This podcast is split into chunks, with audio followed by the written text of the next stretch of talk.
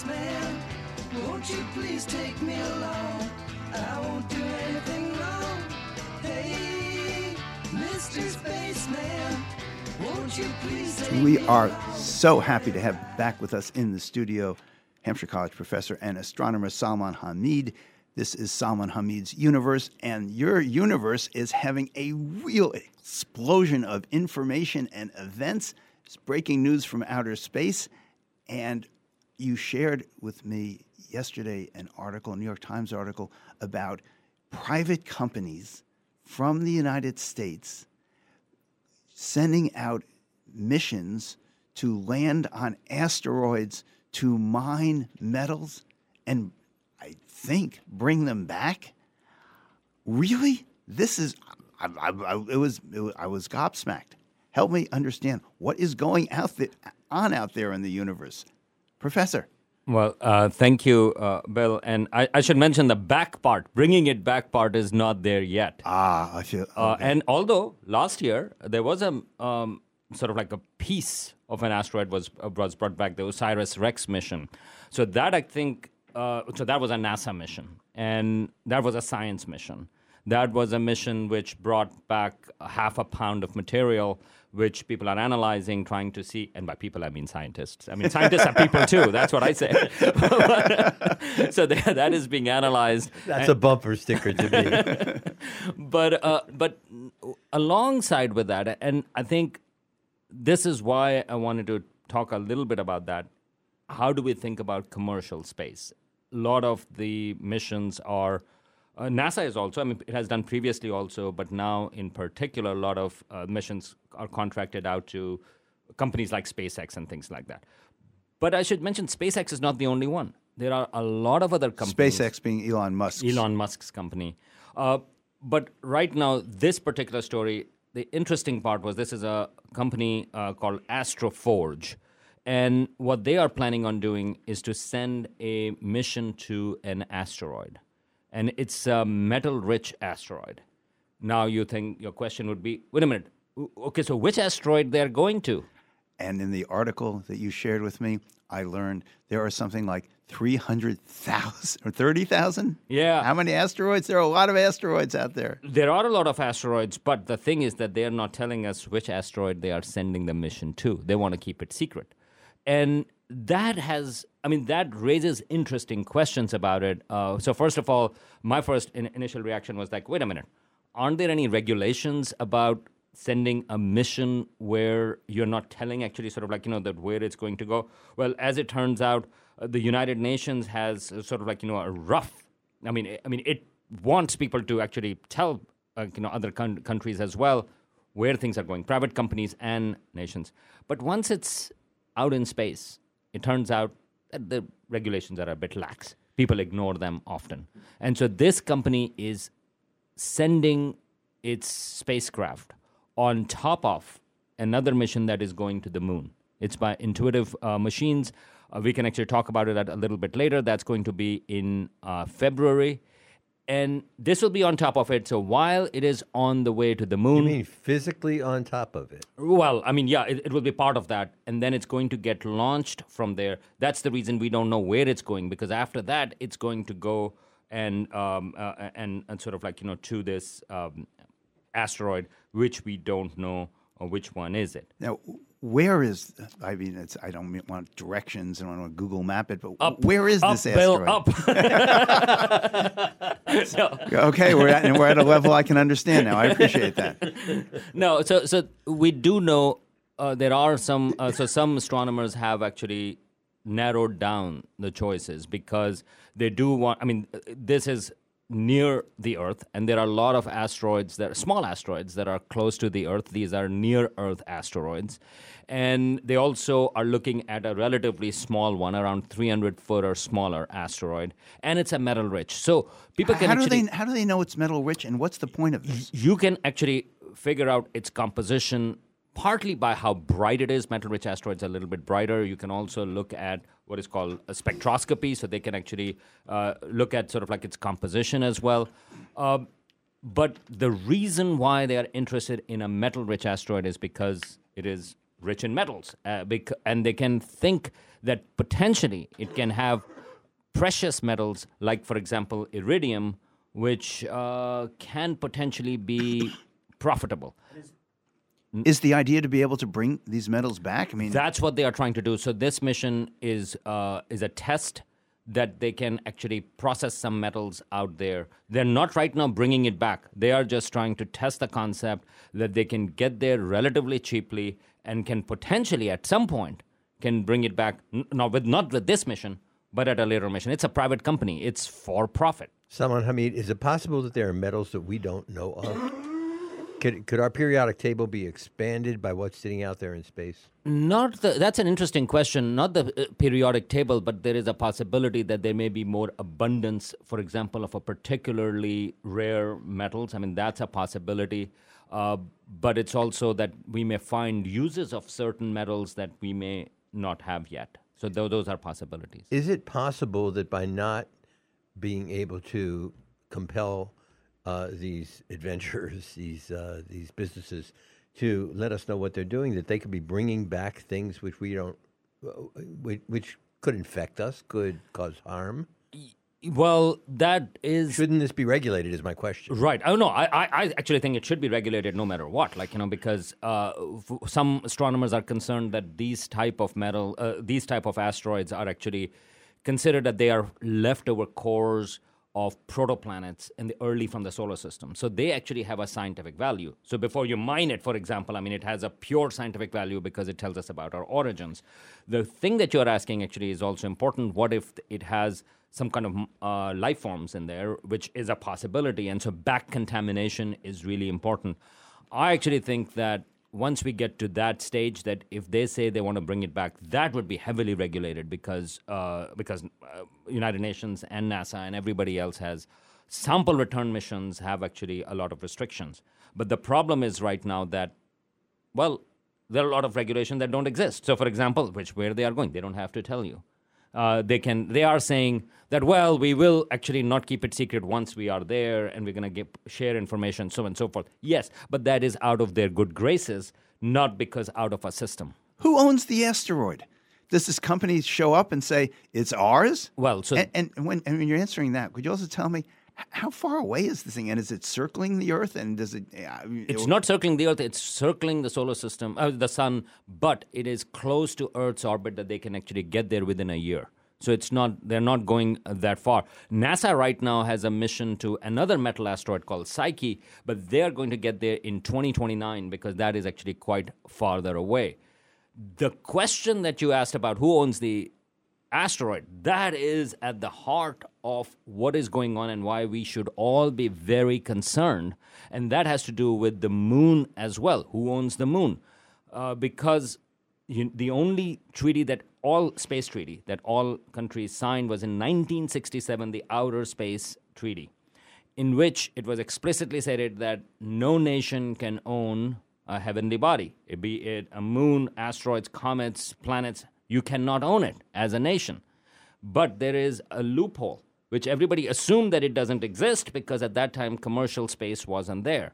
But the loophole was that, well, what about companies? So you still cannot own it, but President Obama in 2015 had a authorization that suggested uh, it was I think it was it was then signed by it was a congressional authorization where it authorized American companies that if they mine something, they can actually make profit off of the thing that they have mined. So they may not still own the moon, they may not still own the asteroid, but if they have mined something from it, they can keep that and they can make profit off of that.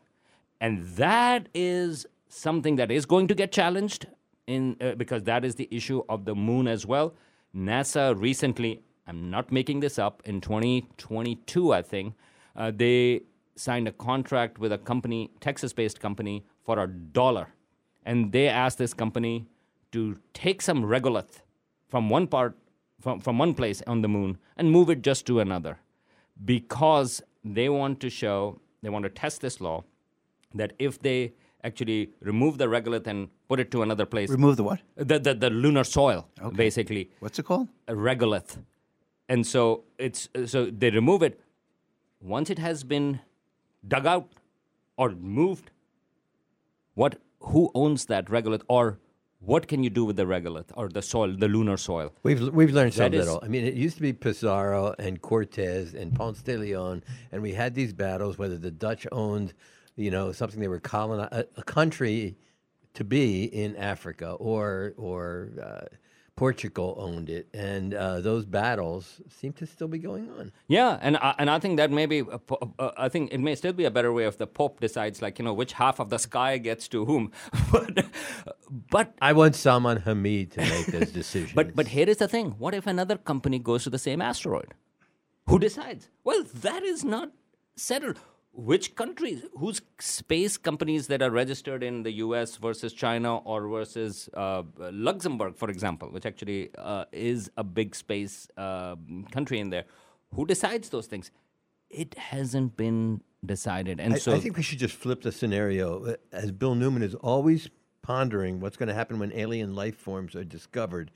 One Not alien not life- always. I I, I, have a f- I have room for a few other thoughts, but one okay. alien life form is going to come here and say, "I own Northampton." Another one said, "No, we got here first, and let's look at the battle that way." yeah, I- i- in this regard, quite seriously, the the issue of who owns the resources when it comes to the moon is an extremely contentious issue because the moon can be a a a, s- a, uh, uh, a, a, a place where rockets are sent. It has a military potential use as well as a space exploration use. And who can control what may be frozen water and have the ability to live on the moon? That's a very real issue, right? Yeah, so so frozen water because it's it's mostly in the pole, polar regions, and both uh, the American alliance, which is called the Artemis, and the Chinese alliance, uh, they're both planning on having a base settlement on the south pole, of the moon. And again, that's where a lot of the frozen water is, and frozen water is crucial for uh, for those settlements. And so, how do we decide that? And this is, I think, we can all say sort of like, hey, here is a mission that's going to an asteroid. They have uh, kept it secret, da da da da. But I think this is where it becomes really important because this is happening next month. Like this may go next month on the moon. The, set, the there are a lot of missions, and maybe we'll talk about it. There are a lot of missions going to the moon. Um, and a lot of unmanned missions right now, but then there are also human missions also going to the moon these are issues that are going to determine the future of humanity in space because these like for example the outer space treaty it is going to get tested and once the precedence has been set so right now this is why something like this mining issue which is happening so nobody is stopping it. Nobody i mean we are talking about it here but nobody's saying wait a minute. Maybe they should think about it. No. This is going up in february. And on the moon issue the settlements are being planned. Artemis mission uh, which will send uh, americans to the moon that is going expected in 2027 we don't know about Chinese plans, but they have said that it's going to be before 2030. And so these are issues that are right now being decided. And I think I take that actually quite seriously because if we if we if there are objections, if there are questions about wait a minute, who owns them? Seriously. I mean like you know, is this something that we should be concerned about? This, is, the time. Talk the Talk I would even with say Bill that Newman and Buzz Eisenberg. You're listening to Talk the Talk with Bill Newman and Buzz Eisenberg, WHMP. We continue our conversation with Hampshire College professor and astronomer Salman Hameed. We are exploring what will happen in outer space and very near us very soon. And we're talking specifically about a private company's mission to an asteroid, to a metal rich asteroid, to see what's there in the hopes of turning that information into profit. How many asteroids are there close to the Earth that are subject to this kind of exploration? And what's the reality of bringing back those metals?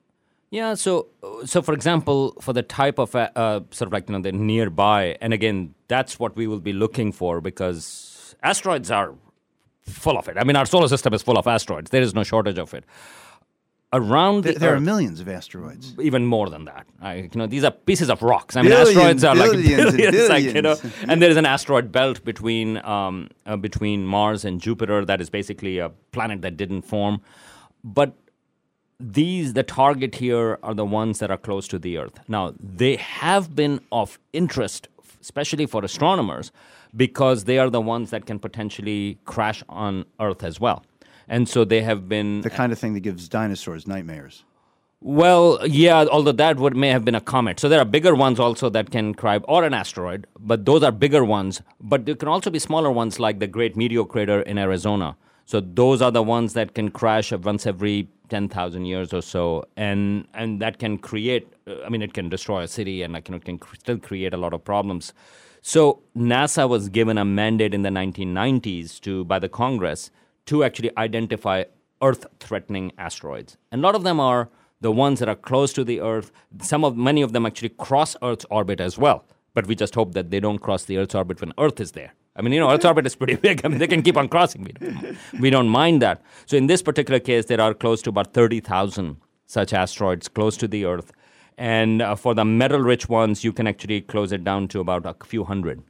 And so metal-rich ones are not as common. There are other ones, uh, and so so yeah. So those those are there, and that's that's what the target is for. And so they they are in Earth's They're orbit. going they're going around the sun. They're going They are in the same orbit as the Earth or close to it. I see. And how far away are they? Depends on within. I mean, they could be very. They could be relatively close, or they could be farther away because the Earth's orbit is going around the sun, so it is farther away. But So, so uh, explain this. How does a rocket ship manage to land on this relatively small piece of rock? Yeah, that well, that is amazing, and that is when we saw last time with Osiris Rex or the Japanese mission as well that has gone there. That is incredibly hard because you have to catch up to the asteroid eh, either way, whether you are sort of like you know, going towards it or catching it up, and then you have to match your speed. You have to slow down, and because the asteroid is small, it has very little gravity, and you have to be really like and and these things are happening sort of like you know a few million uh, hundreds of millions of kilometers away. And they're moving like at what forty thousand and they're moving very fast so it's very very hard. No question about that. And that's and so that is actually quite amazing on how to do that. But in this particular case so that's a, a little bit in the future and again i'm just saying little bit but we don't know how much. But what they would like to do in theory is to potentially bring the asteroid closer if it's smaller. So if it's three, a few hundred feet right? I mean that's not a big asteroid. You try to bring it closer to the earth. If it's in a similar orbit you can slow it down. You can speed it up. That would be the idea behind it because that will make it cheaper. Now, I mean, as you can imagine, uh, what if sort of like, you know, can something go bad and things like that? Yeah. And, you know, so of course those are issues that are there, but it has never happened. We have never, humans have never made mistakes, so it should be okay. Professor Hameed, uh, I, I, I think I have a really big question. That uh, even pondering it, I don't even know how to articulate it well. But you live in this universe, in quotes. we in all do. Yeah, but in this particular one, you have thought about these issues. So oh, I don't think anybody, um, not motivated by greed, would disagree that we should acquire as much knowledge as possible before we endeavor to mine uh, heavenly bodies and and to uh, and the like, right? And you are uh, your your business is knowledge about the universe.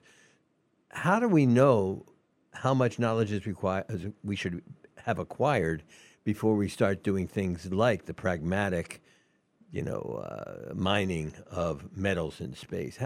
When do you know when you've reached that point where okay, we know enough?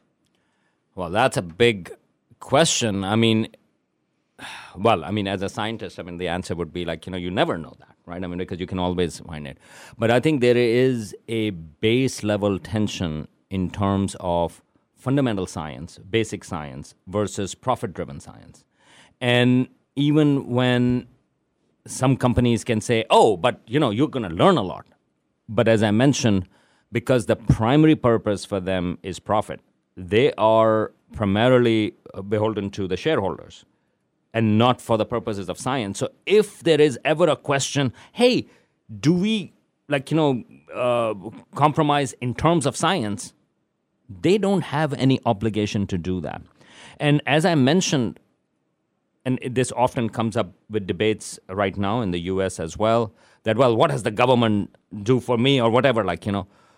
The foundations of it are often if not always based upon something that was funded by the government and that was By the basic taxpayers. science by taxpayers. And so so like this asteroids how do they know about these asteroids? Because of a state funded of federal funded programs. But when it comes down to taking advantage of it they go like well we don't have to share it because we are only responsible for the shareholders. So I think this discrepancy is the problem, and we get and, in order in response to your big question, I'll give you a big answer, or or that's a, or with another question. Do we think of space as a fundamentally different arena where we define how humans are going to behave? Or do we say, you know, space is going to be as messy as we are here on Earth, politically, culturally, and in all and commercially and all of those things. Here is a chance for us to redefine hey, space gives us such amazing perspective looking back at the earth and so on and so forth. We come in for all mankind or humankind.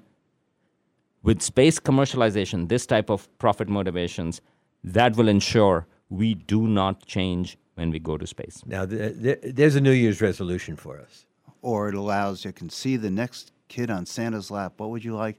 I'd like an asteroid. Professor astronomer Salman Hameed, thank you so very much. Thank you very much.